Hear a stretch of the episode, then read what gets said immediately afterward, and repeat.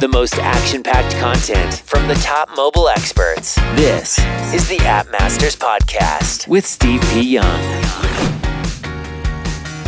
Want to know what your competitors are up to? Serving as an essential ad and marketing intelligence platform, SocialPeta covers advertising data from over 80 global ad networks across 70 countries and regions. And they have more than 300 enterprise clients. You might have heard of a few, including Google, Tencent Games, NetEase Games, and so much more. Learn more by visiting socialpeta.com. That's social, P E T A.com. Do you know how well your mobile ads are performing? Let AppBroda unify all your app monetization into one powerful platform, giving you access to Google Ad Exchange and insights that you need to scale your ad revenue. Check them out at appbroda.com. What is up, fam? Welcome to Fridays with App Masters. You know, the Friday mornings that you want to be because we're going to really break down what's working in the app business and give you concrete strategies. None of this macro, high level, fluffy stuff, but more of the details, the in the weeds, actionable content that helps you grow your app downloads and, more importantly, those revenues. And today we're going to talk about an overlooked an undervalued possibly, but the unexpected channel that's really going to help you drive your revenues. And joining me today is the CEO of HelpShift. The HelpShift, just so you guys know, is the mobile first platform. Customer service, I have it somewhere. Okay, here we go. HelpShift is a mobile first customer service platform with companies such as Zynga, Microsoft, Viacom, and hundreds more leading brands. It's going to really help you in the beginning, this is what I feel, Eric. So you feel free to disagree. But in the beginning, it's going to help you figure out product market fit. And when you're at scale, really automate and give your customers the experience that they're going to love with immediate responses, all the platforms. But go ch- check out helpshift.com. Eric, did I do a good enough job explaining HelpShift? Yeah. Yeah, that's great. I, I love the the concept of undervalued. I think it is. Yeah, everybody likes to talk about how do I acquire, how do I engage in the app. Um, sometimes people need help, and we forget about that, or we think that the only way to give them help is to throw them out of the app, and uh, yeah, those are bad things. You know what? I was wondering how you might feel about the undervalue, but I do feel the same way. You know, it's kind of like we think about Facebook ads, Google ads, you know, top of the funnel, all that stuff, but then we don't spend enough time. And I've been trying to make that shift to really thinking about like once you're in the app, like how do we give them that great user experience? Yeah, I mean the the you know when you're in the app, um, you it might be uh, might be visually Oops. out. Whoops did I lose you? Sorry, I lost you. My fault. yeah. I meant it, to make it might be full screen. yeah, no, it might be visually outstanding, and it, you know, it might be engaging, eh, but it might be a bug, or you know, that that repeatedly um, you, you come across, or it, there might be some sort of challenge. Um, you know, we see in in a lot of you know gaming apps too. There's bullying that that happens, things like that, and you want you, you want to have uh, a means for your for your customer to reach back out to you and say, "I need some help." And the way most apps deal with that today, and you know, if you don't believe me, check out you pull out your phone and open up three or four apps and try and ask for help. The way most of them do it today is they throw you right out of the app. So they will provide you a one eight hundred number. They will throw you into a web form um, and and have you send an email, uh, which you know who knows if if if you you know when you'll get a response to that or if you'll even take the time uh, to look at it but it strikes me that so many companies so many brands spend a lot of time trying to drive people into the app and spend a lot of money on that uh, the concept uh, uh, of you know at your most vulnerable time when you need help getting a boot and being thrown out of the app is just yeah. it's it's one that I don't understand. I think it's one that probably, you know, four or five years from now, three years from now, I don't know when it'll be. People look back on it and laugh and say, I can't believe we did that. You know what I hate too is the email thing because I use a different email app than the default one. So when it says yeah. it's just like a mail to link, it's just like your mail can't be found. I'm like, yeah, because I don't I don't use the default mail app. I have Spark is the one I use, but like I have a different app for that. It really annoys the crap out of me when I see that. Yeah, well, it does for most people, and yeah, you get a lot of you know even young users that uh, maybe don't even have their own email. hey, Dad. Hey, Mom. Can I use your email address? I need to get help with this, you know, problem. I've gotten to a spot in the in the app or the game or whatever that I can't move on from, and I need your email so that I can get somebody to help me. Yeah. All right. Let's talk about some components too. But I want to say some hi hi to a few people. Rassi's here. What's up? Luke, Joe, Adrian. Got Edwin, Christine. Think Christine's from Help Shift. So good to see you, Christine enjoyed working with you. Rudy's here, and then we've got Fernando and this weird one, but I'll just say hi to you, WD. And then Mike, yay. Mike, we're gonna take a look at your app gridwise. So Mike's here. All right, be kind, Eric. hey, oh, so Eric, let's start with this. Like, what's the best way to collect and analyze this feedback? Is it during the onboarding process? Is it when they have a problem? How do we even know when they have a problem? Like, what's the best way to start collecting some of the feedback? Yeah, well, it's it's certainly in the app, um, and you know the the way yeah the, the way our customers do that is you know we have a very easy to embed SDK. So when you're when you're um, launching a new app, you know a lot of a lot of brands will kind of do a, a, a small launch, um, or or they'll do it in a small market to try and collect feedback. Uh, providing that capability right within the app where you can actually uh, in in real time get that feedback from. You also know who you know who they are. You know where they were in the app uh, as you're as you're collecting that feedback. It really gives you a, an opportunity to ensure that you get high ratings when you actually publish the thing, or you've at least minimized the risk that there's you know a bunch of gotchas in there that you don't have uh, or that you didn't have visibility to before because you know there's a lot of great programs out there that will help you with kind of reliability and and, and security and things like that usability, obviously tons of internal testing that, that goes on. But when you start having real consumers using it at scale, it, it's hard to get that feedback sometimes and get that real time feedback and get that feedback in the hands of, of your product teams. Um, and, and so having that, that in that in app built in feedback mechanism is something that we think is a really great way to get that direct communication from your users right to the product people uh, in real time.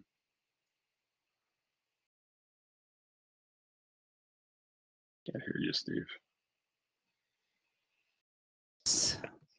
I gotta stop muting myself. Just be quiet.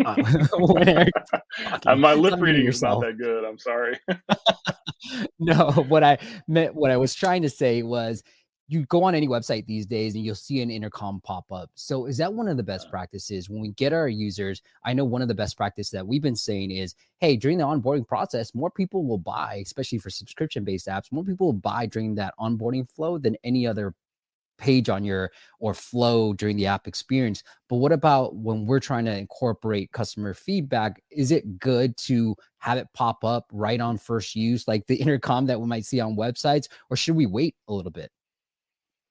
No, I think you should you should have that immediately because what's what's the risk for you, right? You get a you get an opportunity to get real time feedback from your users of what they like and what they don't like. You might ignore it. You might you know you might see how much you get uh, before you make a, a, decision.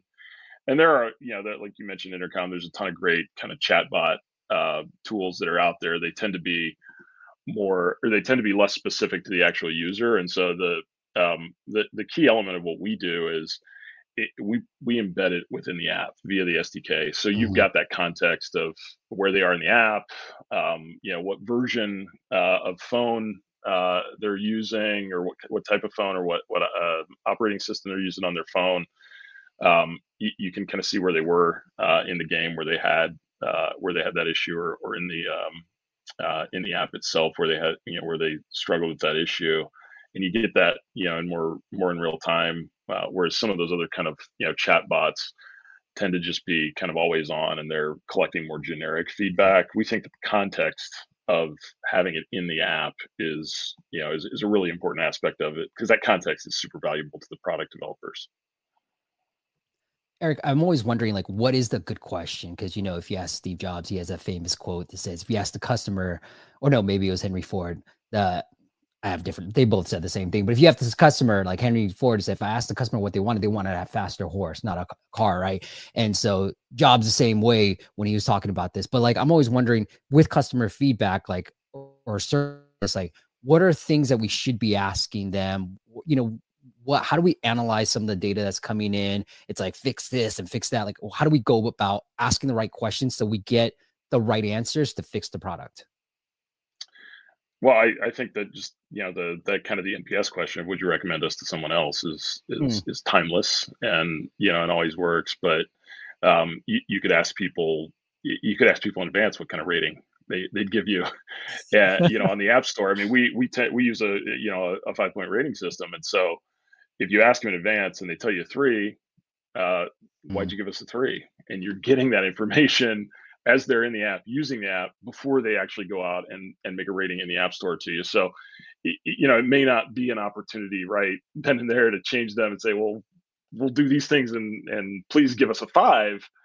It at least gives you those those early indicators of why think why people might be giving you uh, low ratings uh, in, in the app store and and that's I, I, think you know whatever whatever question kind of probably depends on on the app you know was was it easy to get through the purchasing process or you know did did the app hang up for you at, at certain times? You could you could ask specific questions like that that you know are probably contextual based on the type of app that you have but what kind of rating are you going to give me and would you recommend it to a friend or two pretty powerful ones. I like that one I know the rating one's really popular. If you give me a three or even a four, sometimes you're like, all right, how can we make this a five star? Give us some things. Have you guys seen like, I guess the way I would maybe position this question would be like, what are some cool ways that you've seen your clients? You know, you got some of the bigger ones out there, so I'm sure they have a lot of data. But what are some cool ways that you, they've been using Helpshift beyond what you thought was imaginable? Well, I so our best customers automate um, 90% of their mm. customer mm. interactions. So, meaning they've got a, they've got a, a, customer that's in the app that has raised their hand and said, "I need help with something," or "I have a challenge," or "I, I need I need support." Uh, 90% of the time, those uh, in those customers, they don't get to a human ever, and people that's kind of a taboo thing right? Like a lot of people in the, in the world of customer service customer support say oh that's that's too high. You can't do that. You're going to make your customers mad.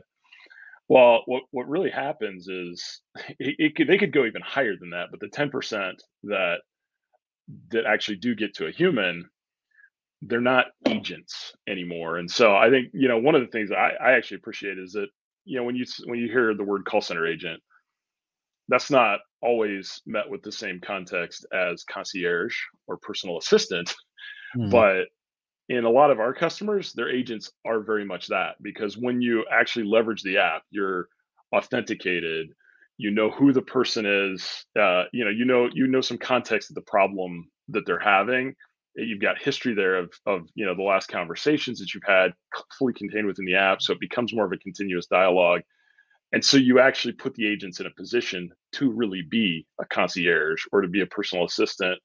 And so I, that's a, I mean, that's a really cool byproduct of what we do that I don't think was, you know, necessarily the original mission, but by, you know, leveraging the power of having them in the app, you also put the, you put the agents themselves when it does come time to have those one-to-one interactions in a position to, um, you know, to really be a powerful uh, you know a powerful tool for the brand powerful branding tool yeah. and and loyalty building tool and you know we've even seen some of our customers where um, the contact centers or the customer service uh, operations are starting to actually become more uh, more of a marketing tool for them you know they're being relied on more for um, to be kind of loyalty ambassadors or to be involved in loyalty programs or sometimes even in you know, in, in marketing related activities, which is a lot easier to do when the customers feel like they actually like you at, you know yeah. after that that kind of exchange with an agent where you know we've we've all had customer service issues where we've called and we've spent 10 minutes 15 minutes an hour on hold and then the person wasn't helpful because they didn't have the right tools they didn't have any context they asked me for my name and my you know id number or whatever you know passcode for the fourth time. Those don't those problems don't happen in in in you know with our customers. Uh, you won't see a Helpshift customer that has that splash screen that we've all seen that says we're experiencing abnormal abnormally high call volume basically please don't even try you or or you you should you know temper your expectations because it's gonna be four hours uh, before we we actually respond to you. Uh, because you know by by leveraging the power of kind of that in-app um, AI and and orchestration and automation that consumers can use on their time on their schedule whenever they want it it allows you to really um, uh, you know account for uh, it, much more easily handle those unplanned things like big spikes because maybe your app is just a hit and all of a sudden you need a you need a thousand support people and and your your business has 10 people in it you know or or you had that huge spike because it was a you know it was a retail app and and you know the holiday season's over and you know it, it goes way down. Obviously you don't want to have to let people go at that point. And so those you know those automation capabilities in the app really help you know people kind of uh, level out those spikes, uh, if you will, and get a consistent uh, support experience from your brand, no matter One what. of the things I noticed too was the multilingual bots. That's pretty cool, especially for some of these bigger brands that need that localization. That's really neat. Yeah, our customers uh, um, pr- provide support to their customers in over 180 different languages. Um, That's crazy. so yeah, I mean the app is always on. It's it's like the you know it's the it's the world marketplace. It, it's it is the vehicle that gives you 24 7 365 to anybody around the world. Yeah. I love that. Hey, Eric, I want to put you on the spot a little bit. And I, you know, we did the the headline was like the unexpected channel that can help you drive revenues. Have you seen, do you have any like examples or study of some of the apps that you guys have worked with and help support of people like literally using their customer service to help drive more revenues, whether it's what you said, and I fully believe in this, where customer service should be part of the marketing, should be part of the product team because they know their customers, they know what people are complaining about.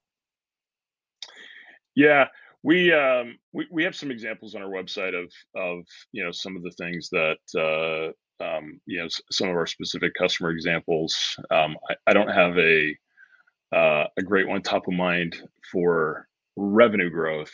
Um, although I think there's some on there. I just you put me on the spot and I'm unprepared for that one. But but uh, but in terms of of you know savings, um, you know through automation, um, huge. And and you know as you think about your app really allows you to grow and it allows you to grow your revenues. And and grow your revenues in that in-app channel. Seven of the top 10 revenue generating apps uh, globally and 12 of the top 20 use Helpshift uh, in mm-hmm. their apps. And so companies that have figured out how to monetize the app recognize the importance of keeping customers in the app. And what happens is as you scale and you grow your revenue, you get more support issues. You need to hire more people. You can't hire people fast enough. And so I don't I can't think of a single example where we've had a customer that said, I've been able to get rid of support agents because we implemented Helpshift. But there's lots of examples of where they say, I've been able to grow, I've been able to double, triple, quadruple my business without doubling, tripling, quadrupling the people that I have in support. And also, my agents are a lot happier because all the kind of robotic tasks that are typically done um, by you know by by humans are, are done by the bots. So those support agents end up with, with a whole lot more fulfilling job, a lot more job satisfaction than than you know they they have in some of the more uh, I guess high volume kind of ticket closing environments that we can probably all think of, you know, banks, phone companies, things like that. Yeah. So like here, there there's one that I pulled up here. Like you guys can check out the blog as well. But yeah. I really like this. Like I want to get into some of the why you should care about mobile gaming no matter what your app type is. But it looks like it's more of the automation, having cus- happy customers that are in stress and need help. It's going to really help you figure out, make them more happy. And they're more happy, then they're more likely to give you a rating. They're more likely to subscribe, things like that. They are. But, yeah. Yeah. I like it. But it looks like automation is the big thing, right? Like I kind of like it too. You know what? These these bots are really smart because they're like, "Hey Steve, what are you having problems with?" And I'm like, or like a refund, right? Like, and then they're like, "Boop boop boop," and then done. Like it's it's pretty crazy how smart these bots are becoming.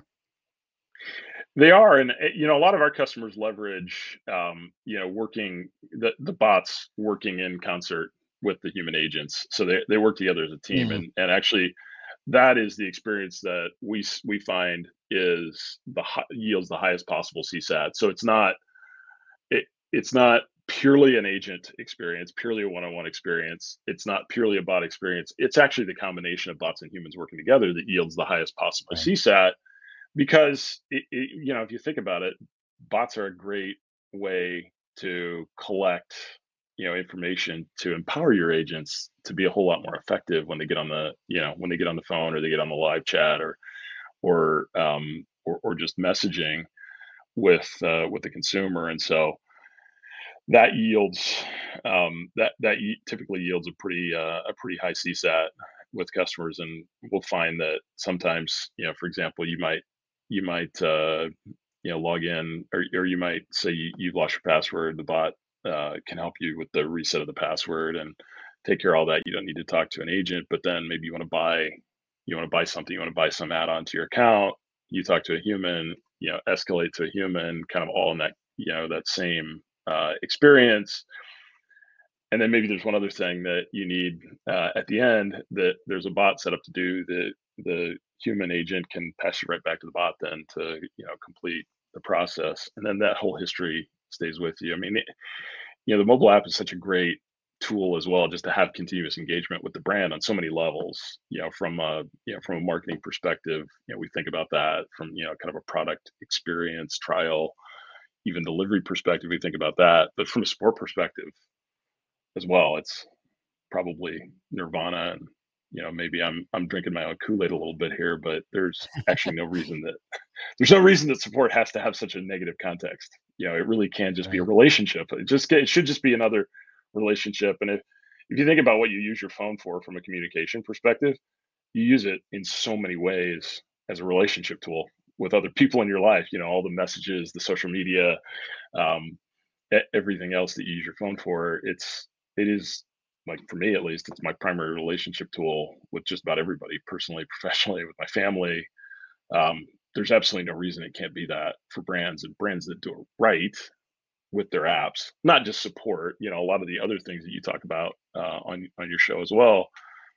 It sets brands up to really allow that device to be that same kind of relationship tool uh, that it is for all the other relationships in your life well, I like this case study here. And this goes back to, and I fully believe this, what we talked about in the beginning, you know, Halfbrick, when launching Fruit Ninja 2, they really utilize Helpshift and really, you know, like you would think Fruit Ninja is so popular. They have all this data, they understand their yeah. users, but they they were kind of the you guys can read this, but it's like especially in the beginning, like you really want to get that user feedback, where they're getting bugs, where are they falling off, what do they have questions about, and especially for a game that's as simple as Fruit Ninja, right, Eric? Like you would think that it's like so simple, like why would anybody have questions?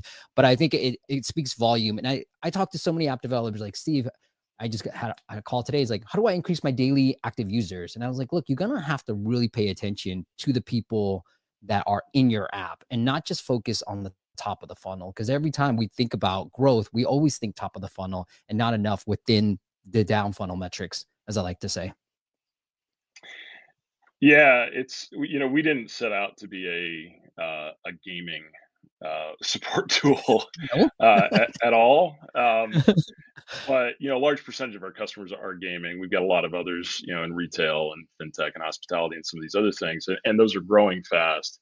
But I, my my advice to your readers would be pay attention to gaming because they mm. really mm. are at the forefront of this. You know, they understand what it takes to make a great app. They're in an insanely competitive environment. They've got to constantly be innovating. If you don't you know if you don't and you're you know talk talk about you know the companies that kind of go from you know way up here to way down here really fast i mean that happens to gaming companies right? They're you know for whatever reason people lose interest in in the game.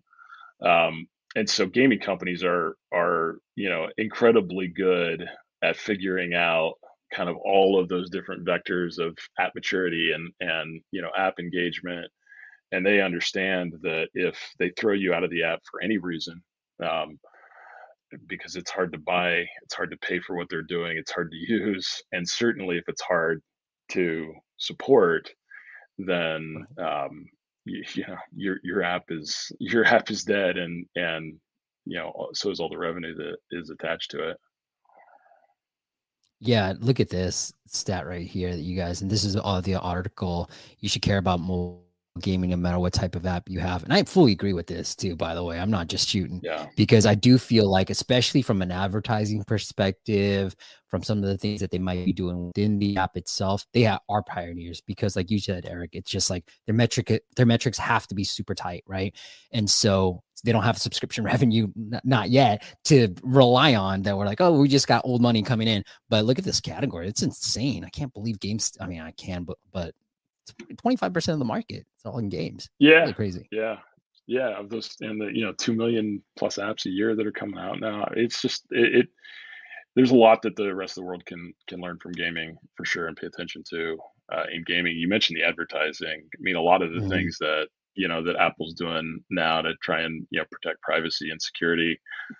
That's the other thing you got to think about is when you're in the app, you can market freely, uh, you know, to people without, um, you know, without running amok of of you know Apple privacy rules. And I think we've seen we've seen quite a bit of consolidation in gaming. I think part of it's you know led by that. Um, with you know Microsoft in the process of of acquiring uh, Activision Blizzard right now. Zynga was just acquired. There's you know been a whole bunch of other small gaming studios that have kind of been part of you know consolidations.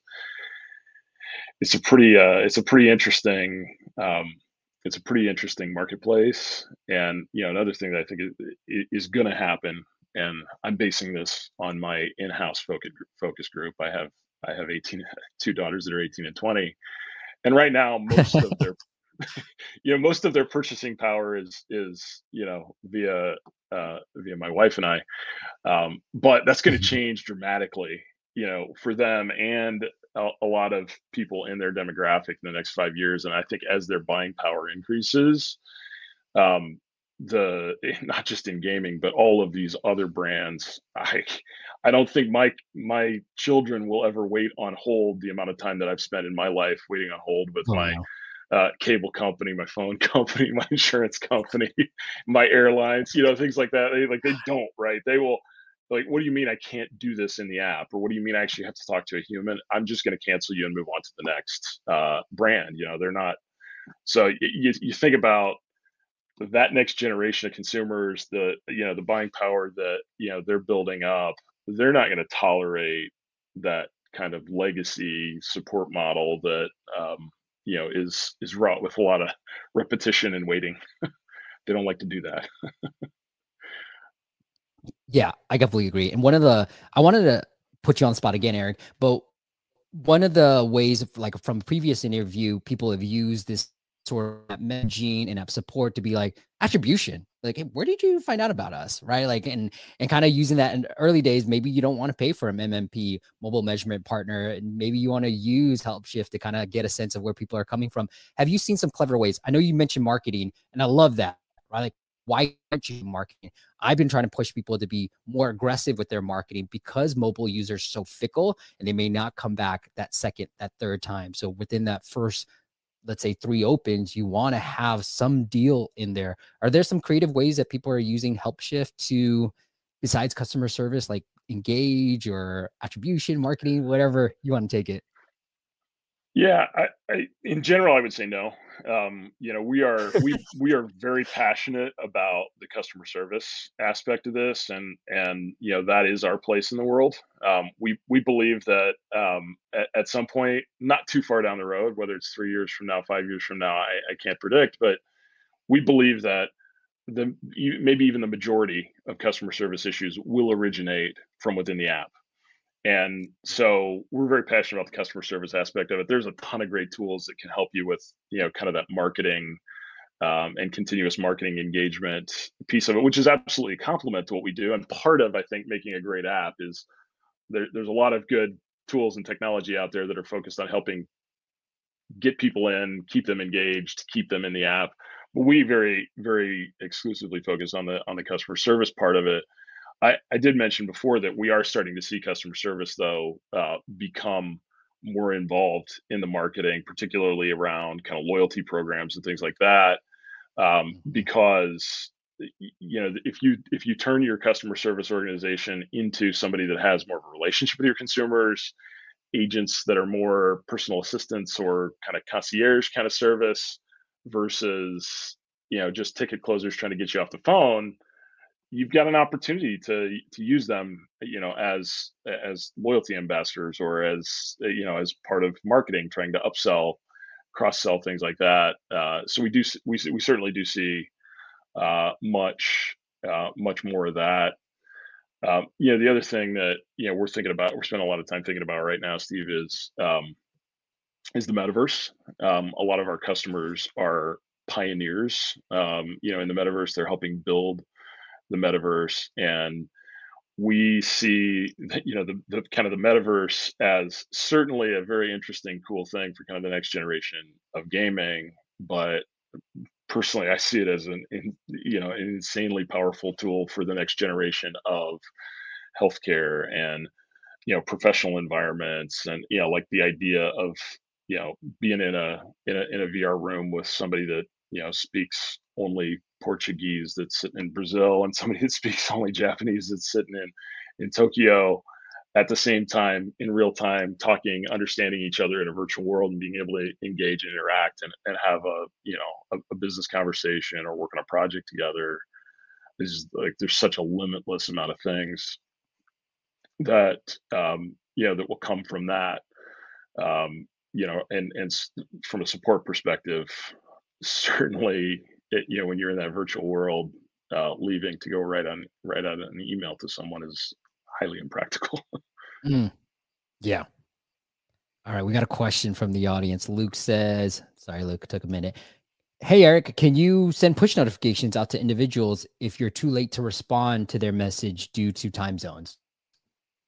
Yeah, absolutely. I mean, yeah, and, and you know, the, at the core of, of what we do, it's it really is a messaging platform from within the app. So you would mm. send um, typically you've got you know the the bots to help with responses 24 7 365 and so a lot of times you know the, the customers around the clock will be able to get their um, their answers but if you needed help from an actual human and maybe you've only got the ability to provide support maybe eight to five in your local time zone when a human actually responds later when they get in and they address the issue the the end user would see a, a, push notification right in the app that says you've got a response and they, they'd be able to respond and you know back and forth as that's needed. cool.